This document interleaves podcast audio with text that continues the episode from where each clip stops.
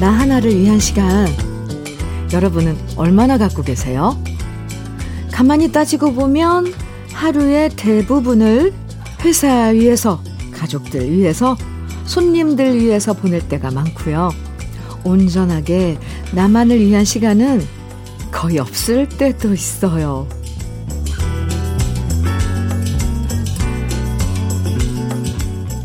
잠깐이라도 좋아요. 혼자 차 한 잔 마시기 위해서 물을 끓이고 이쁜 찻잔 고르고 차를 우려내고 뜨거운 차를 호호 불면서 천천히 마시는 약 10분이라도 나를 위한 시간 오늘은 꼭 가져보면 어떨까요? 토요일 주현미의 러브레터예요. 10월 23일 토요일 주현미의 러브레터 시작한 노래는요. 민혜경의 내 인생은 나의 것 같이 들었어요. 6238님 신청곡이었습니다. 아무리 함께 지내는 게 좋아도요. 살다 보면 느끼죠. 같이 있어서 좋은 건 좋은 거고 혼자만의 공간, 혼자만의 시간은 필요하구나. 가끔씩 우린 착각할 때도 있어요. 이게 다 우리를 위한 일이구나 생각하면서 달려왔는데 알고 봤더니 우리만 위한 일이었지 정작 나에게는 너무 인색했구나. 이럴 때 마음이 괜히 헛헛해지잖아요. 나이 들수록 나에게 너무 인색하게 굴지 말고요. 우리가 좋아하는 것도 좋지만, 네, 내가 좋아하는 걸 해보는 시간 꼭 가져보면 좋을 것 같아요.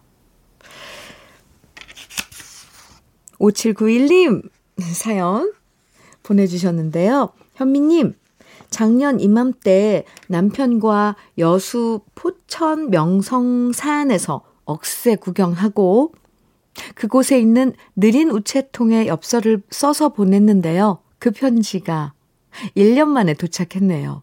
1년 전에 썼던 편지를 1년 만에 받아보니까 참 감회가 새롭습니다. 그때 편지에 코로나가 사라지길 바랬고 가족들 위해 열심히 살자라고 써 썼는데요.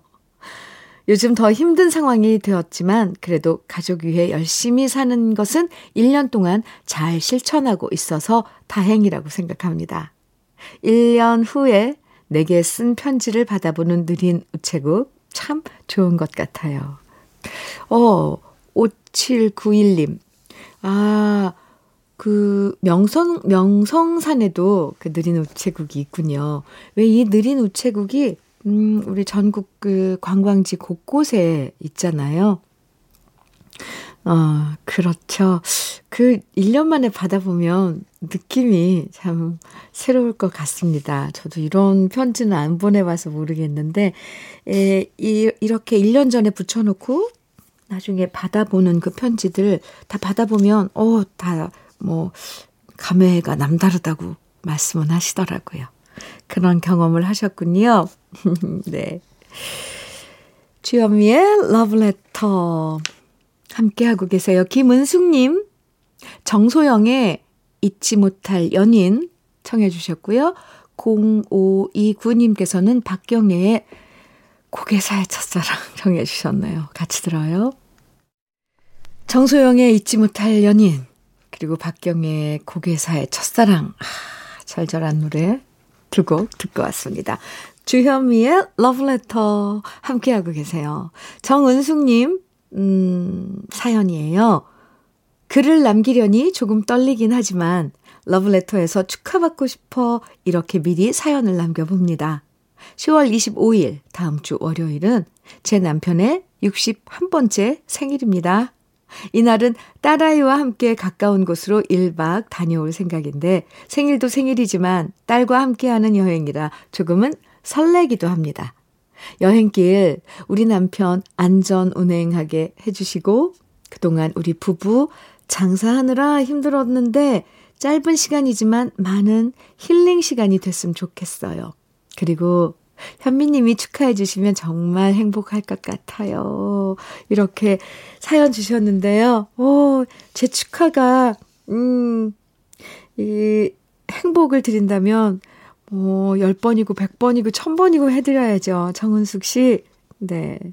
가족 여행, 남편, 그러니까 남편분 환갑을 맞아서 기념으로, 아, 가까운 곳이지만 따님과 함께 가족 여행을 다녀오시는 거네요. 정은숙 씨, 네, 사연 감사합니다. 그리고 저 많이 많이 축하드려요. 단마토 교환권 보내드릴게요.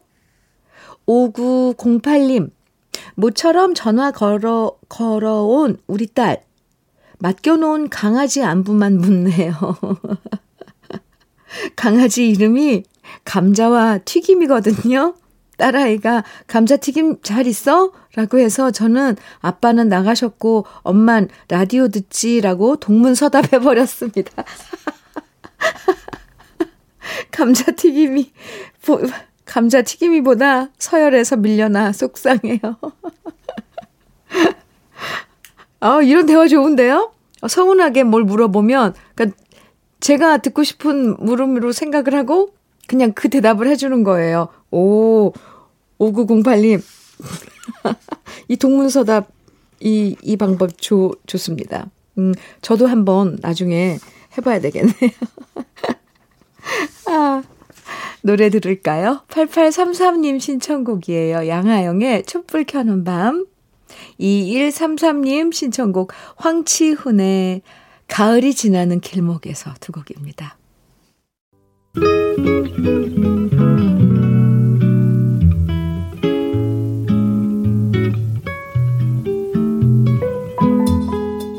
마음에 스며드는 느낌 한 스푼. 오늘은 김춘수 시인의 네가 가던 그날은입니다.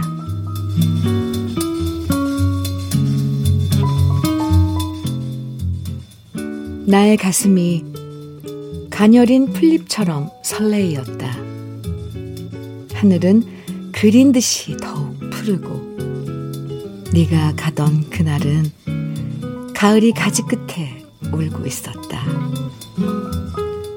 구름이 졸고 있는 산마루에 단풍잎 발갛게 타며 있었다.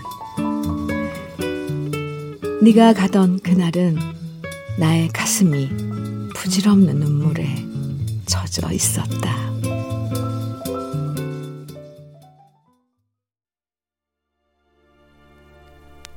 주현미의 러브레터 느낌 한 스푼에 이어서 들으신 곡은 이동원의 이별 노래였습니다. 오늘 느낌 한 스푼은 김춘수 시인의 네가 가던 그날은 소개해드렸는데요. 흠. 이별이란 건 사실 계절에 상관없이 가슴 아린 일이지만 유난히 가을에 이별하는 건 더 가슴이 아려울 때가 있죠. 많아요. 그래서 최백호 씨 노래 중에도 가을에 떠나지 말라고 차라리 하얀 눈 내리는 겨울에 떠나라는 가사도 있잖아요. 그래서 가을을 소재로 한 시에도 아련한 이별을 노래한 시가 많고요. 또 가을 노래 중에서도 슬픈 이별을 얘기하는 노래들도 많죠. 아마도 다른 계절보다 가을의 이별이 우리에게 남기는 여운이 더 짙고 오래 남아서 그런 것 같아요. 아, 네. 가슴이 좀 아련하죠. 이별. 네. 음, 2578님 신청곡 박진도의 유리벽 사랑 네 준비했고요. 3389님 신청곡 하동진의 인연입니다. 두 곡 이어드려요. 박진도의 유리벽 사랑 하동진의 인연 두 곡 함께 들었습니다. 주현미의 러브레터와 함께하고 계세요. 진미애님 사연입니다. 우리 시어머님 벌써 김장 걱정하세요. 팔남매 걱정에 하루를 시작하시고, 하루를 마감하신, 마감하시는 우리 시어머님. 와, 제가 김장 도와드리겠다고 걱정하지 말라고 말씀드렸는데요. 솔직히 저도 2박 3일 동안 김장할 생각에 걱정이 됩니다. 아, 그래도 열심히 하려고 의지를 불태우고 있습니다. 우와, 미혜 씨. 팔남매의 김장을, 그러니까 어머님이 다 하시는 거잖아요. 2박 3일. 물론, 가족들 다 모이시는 거죠? 음, 그래도, 대단하시네요. 네. 진미애 씨, 화이팅이에요. 잘할 수 있습니다. 커피 보내드릴게요. 최연옥님, 전원석에 가는 곳 어디이길래 청해 주셨고요. 4423님께서는 옥순 80에 가난한 연인들의 기도 청해 주셨어요. 두 곡 이어드릴게요. 주현미의 러브레터 1부 마칠 시간입니다. 끝곡으로요. 1부 끝곡으로 문성재 부산 갈매기 같이 들어요.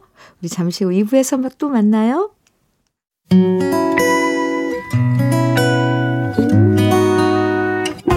혼자라고 느껴질 때 할 일이 많아 숨이 벅찰 때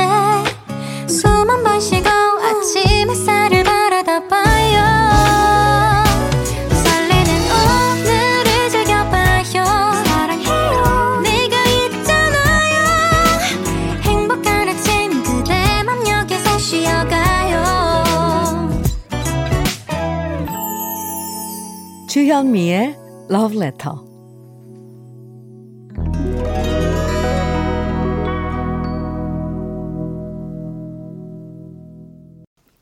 주현미의 러브레터 2부 시작됐습니다. 첫 곡으로요. 6843님 신청해 주신 자전거 탄 풍경에 그렇게 너를 사랑해 함께 들었어요. 러브레터 토요일 2부에선 우리 지난 시절 그리운 추억과 노래들 만나보는 시간 꺼내들어요 함께 하는데요. 그 전에 잠깐 주현미의 러브레터에서 드리는 선물 소개해 드릴게요. 주식회사 홍진경에서 전 세트, 한일 스테인레스에서 five ply cookware 3종 세트, 한독 화장품에서 여성용 화장품 세트, 원용덕 의성 흑마늘 영농조합 법인에서 흑마늘 진액, 주식회사 한빛코리아에서 헤어 어게인 모발라 5종 세트, 달달한 고당도 토마토 단마토 본사에서 단마토, 탈모 케어 전문 테라픽에서 탈모 케어 세트, 판촉물 전문 그룹 기프코, 기프코에서 KF94 마스크, 명란계의 명품 김태환 명란젓에서 고급 명란젓, 바른 건강 맞춤법 정관장에서 알파 프로젝트 혈행 건강, 브라이트 스카이에서 cannabinoid 5% 함유된 햄프시드 오일을 드립니다. 그럼 다 같이 광고 들어요.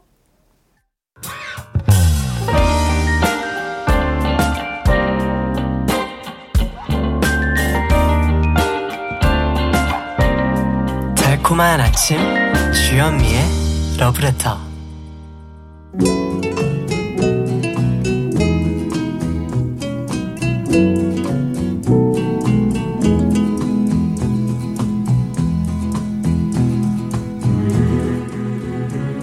그리운 추억과 노래를 다시 꺼내서 만나봅니다. 토요일에 함께하는 꺼내 들어요. 사연 소개된 분들에게 모두 햄프시드 오일 선물로 드리고요. 그럼 첫 번째 사연의 주인공 만나볼까요? 박현지 씨 사연입니다.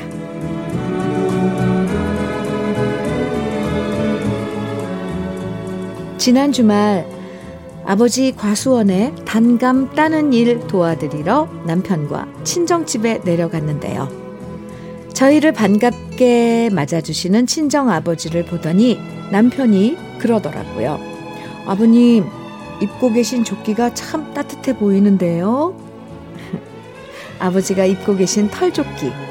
저는 그걸 딱 보자마자 대번에 알아차렸습니다. 10년 전쯤 제가 결혼하기 전에 엄마가 직접 털실로 짜주신 조끼라는 걸요. 우리 엄마는 제가 어릴 때부터 솜씨가 참 좋으셨어요.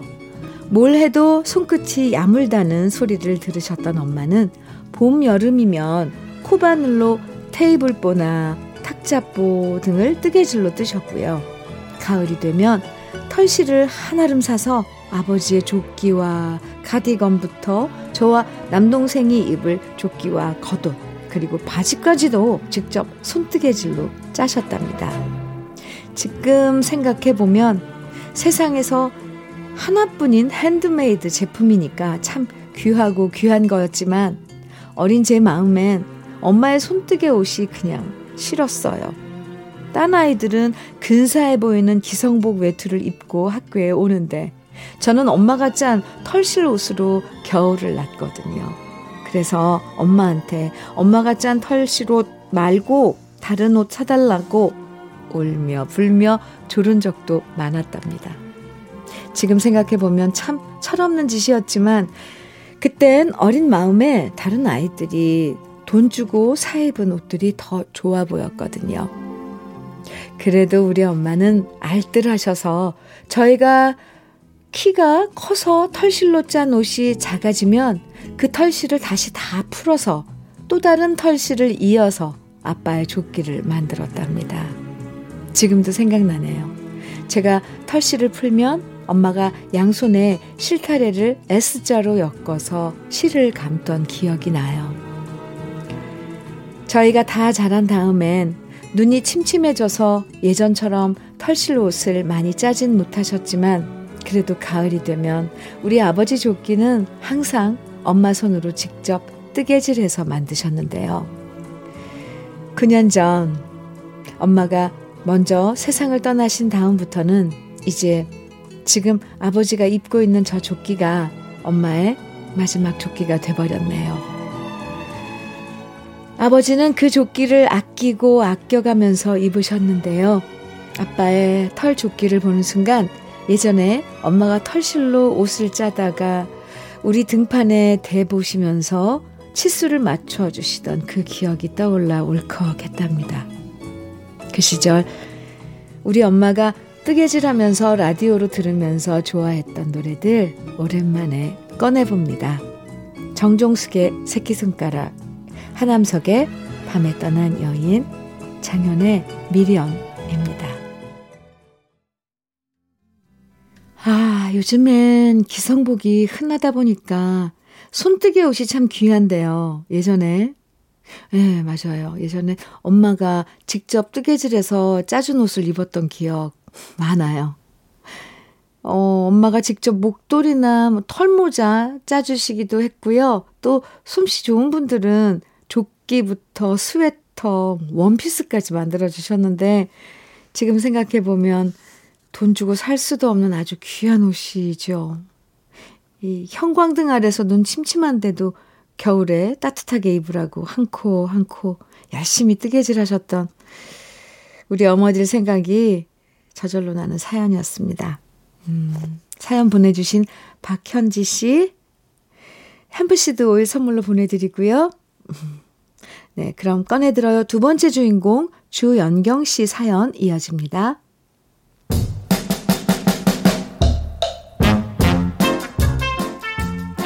어릴 때부터 저는 말빨 하나는 주위에서 인정받고 자랐습니다. 말싸움을 하면 따박따박 따질 거 따져서 대부분 다 이겼고요. 어린 시절 책도 많이 읽어서 나름 논리적이고 조리 있게 발표력 하나는 끝내줬답니다. 그러다 보니 저절로 주위에서 저한테 크면 아나운서가 잘 어울리겠다라고 말했고요. 저도 막연하게 나는 커서 꼭 방송국에 가서 일해야겠다라고만 생각했는데요. 대학교 3학년 때 드디어 저한테 기회가 찾아왔습니다. 같은 과 친구의 언니가 방송국에서 스크립, 스크립터로 일하고 있었는데 말 잘하는 여대생이 필요하다고 했다면서 제 친구가 저를 추천한 거예요. 그래서 저는 졸지에 방송에 출연을 하게 됐답니다. 그 프로그램 이름은 바로바로 바로 KBS 사랑방 중계. 저 같은 일반인들이 출연해서 MC였던 원종배 씨가 질문을 하면 간단하게 자기 생각을 이야기하면 된다고 하더라고요. 그때가 1990년이었는데요. 저는 딴 것보다도 일단 방송국에 간다는 게 너무 신났었답니다. 방송국에 가면 제가 좋아하는 가수들도 만날 수 있을 것 같아서 친구들한테 좋아하는 가수 만나면 사인 받아다 주마. 큰 소리도 땅땅 쳤고요. 시골에 계신 엄마 아빠한테도 전화해서 엄마 아빠의 자랑스러운 딸이 드디어 TV에 생방송으로 출연하니까 꼭 보시라 말씀드렸습니다.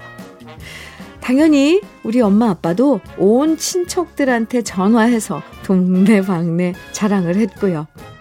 드디어 생방송하는 날 평소에 화장 같은 거 안 했던 저였지만 그날은 저녁에 하숙집 언니들이 요란하게 화장을 시켜줬고 저는 잔뜩 꾸민 얼굴로 방송국에 갔는데요. 헉, 참 이상하죠? 방송국 가기 전까지는 자신 만만했는데 방송국에 딱 도착하자마자 긴장되고 떨리고 다리가 후들후들 떨리는 그런 거였습니다. 작가 언니가 미리 질문을 알려주고 대답할 얘기들을 생각하라고 했는데도 머릿속이 하얘졌고요. 드디어 생방송이 시작되고 저한테 질문할 순서가 다가올수록 심장 소리가 쿵쾅쿵쾅 점점 커지고 갑자기 땀이 비 오듯 쏟아졌습니다. 그 결과 제 차례가 됐을 때 목소리는 덜덜덜 떨리고 횡설수설 횡설수설 무슨 말을 했는지 하나도 기억이 나지 않았습니다. 그 후 원래는 저한테 질문 두 개를 더 하게 되어 있었는데 MC분들은 더 이상 저한테 질문을 하지 않았어요. 그렇게 엉망이 돼버린 저의 첫 TV 출연. 더 기가 막힌 건 우리 친구들도 저를 못, 알아볼, 못 알아볼 정도로 TV에 제 얼굴이 엄청 부어 보였대요.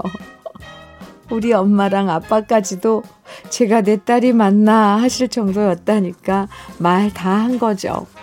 그날 이후 저는 TV에서 말 잘하고 이쁜 사람들만 보면 정말 신기하고 존경스럽습니다. 정말 TV에 나오는 연예인이나 아나운서들은 대단한 것 같아요. 주연미 언니도 마찬가지예요. 어쩜 매일 그렇게 방송을 매끄럽게 잘하시는지 존경스럽고요. 그때 방송국에서 꼭 마주치고 싶었지만 마주치지 못했던 제가 좋아했던 가수들 노래 오랜만에 듣고 싶습니다. 변진섭의 승려에게, 김민우의 사랑일 뿐이야, 조정현의 그 아픔까지 사랑한 거야. 아, 주연경 씨, 오래전에, 음, TV에 출연했던 추억을 보내주셨는데요. 아, 사랑방 중계 출연하셨네요. 아, 오랫동안 사랑받았던 프로그램, 프로그램이었잖아요. 사랑방 중계. 원종배 아나운서 오랜만에 생각나네요. 예, 이게 사실 방송이요. 처음엔, 처음엔, 네, 누구든지 다 떨리는 거 마찬가지일걸요. 저도 처음 방송할 때 생각났는데, 제 머릿속도 하얗습니다. 당연히 모든 게 어색했죠. 아, 그리고 저는 지금도 사실, 어, 떨려요. 그래서 예능 같은 건 못해요. 이렇게 인터뷰 같은 거 누가 질문하고 대답하는 건 하는데, 왜 요즘 예능 같은 걸 보면 막 이야기를 뭔가 느끼는 거 막 이런 걸 하잖아요. 근데, 아, 전 못하겠더라고요. 아, 제가 이렇게 하는 건 이제 주어진 거, 이제 주어진 거 이렇게 하나씩 하나씩 하는 거죠. 누구나 떨려요. 처음부터 잘하는 사람이 어디 있겠어요. 주현경 씨도 처음이어서 그랬을 텐데. 네. 근데 참 유쾌한 그런 유쾌한 유쾌한가요? 아무튼 되돌아보면 참 아, 좋은 추억이었죠. 사연 보내주신 주연경 씨에게도 햄프 시도 선물로 드릴게요. 꺼내 들어요. 이번엔 세 번째 주인공 박호수 씨 사연 만나볼게요.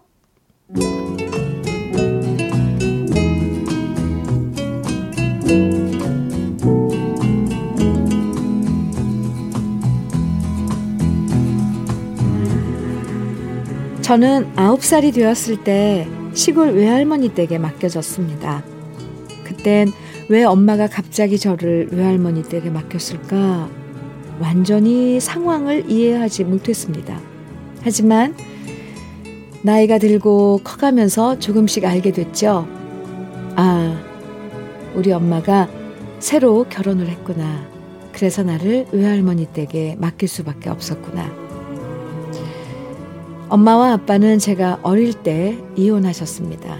그리고 엄마 혼자 일하면서 저를 키우셨는데요.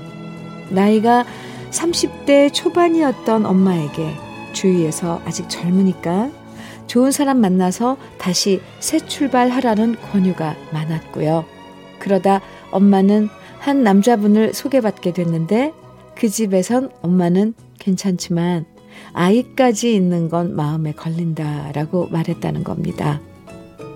물론 엄마는 그렇게는 못한다라고 말씀하셨지만 그때 외할머니가 나서셨다고 합니다. 외할머니는 엄마한테 아직 네 인생이 창창한데 지금부터라도 네 행복을 찾거라 말씀하셨고요. 그렇게 저는 엄마 대신 외할머니의 보살핌 속에서 자라게 됐습니다. 엄마는 한 달에 한 번씩 저를 만나러 오셨는데요. 올 때마다 절 품에 안고 많이 우셨습니다. 그럼 저도 엄마 따라 눈물이 났고요. 엄마가 떠날 때면 저도 같이 가겠다고 따라 나선 적이 한두 번이 아니었습니다. 하지만 조금씩 알게 됐죠. 이래봤자 소용없다는 걸요. 그리고 저는 그 서운한 마음과 원망을 모두 외할머니한테 풀어놨습니다. 중학생이 되면서 허구한 날 사고를 쳤고요. 애들과 쌈박질을 해서 외할머니는 늘 학교에 불려오셨습니다. 학교에 와서 죄송하다고 고개 숙이는 외할머니를 보면 애들 보기도 창피했고 더 화가 나서 또 애들과 싸우기를 반복했습니다.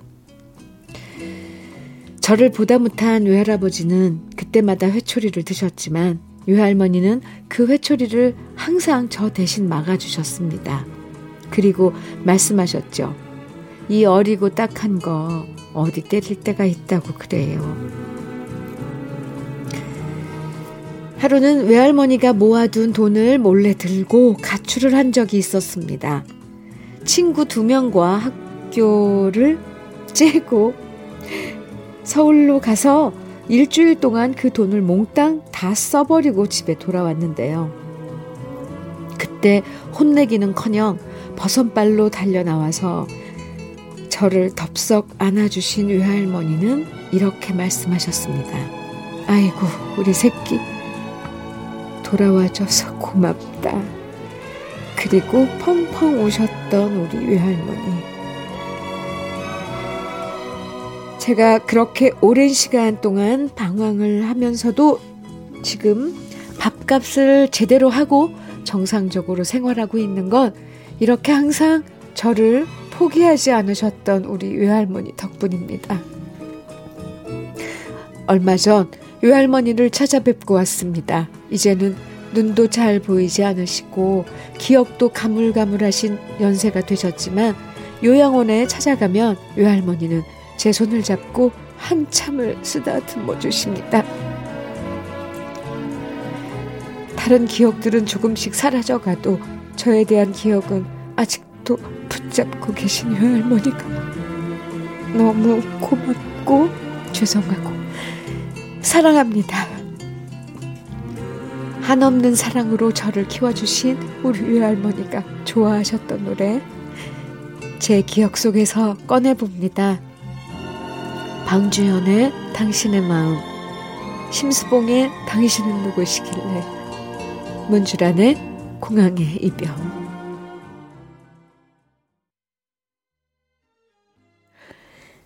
박호수 씨 외할머니가 좋아하셨던 노래 잘 들으셨어요? 아, 정말 엄마보다 더 큰 사랑으로 박호수 씨를 키워주신 외할머님 언제까지나 늘 호수 씨 곁에서 건강하시길 저도 기도할게요. 에, 지금 호수 씨의 마음, 그리고 들려드린 노래, 외할머님도 들으셨길 바랍니다. 사연 보내주신 박호수 씨께도 햄프시드 오일 선물로 보내드리겠습니다.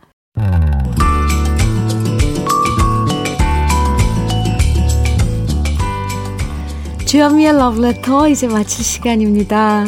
편안한 토요일 보내시고요. 내일 아침 9시에 다시 만나요. 지금까지 러브레터 주현미였습니다.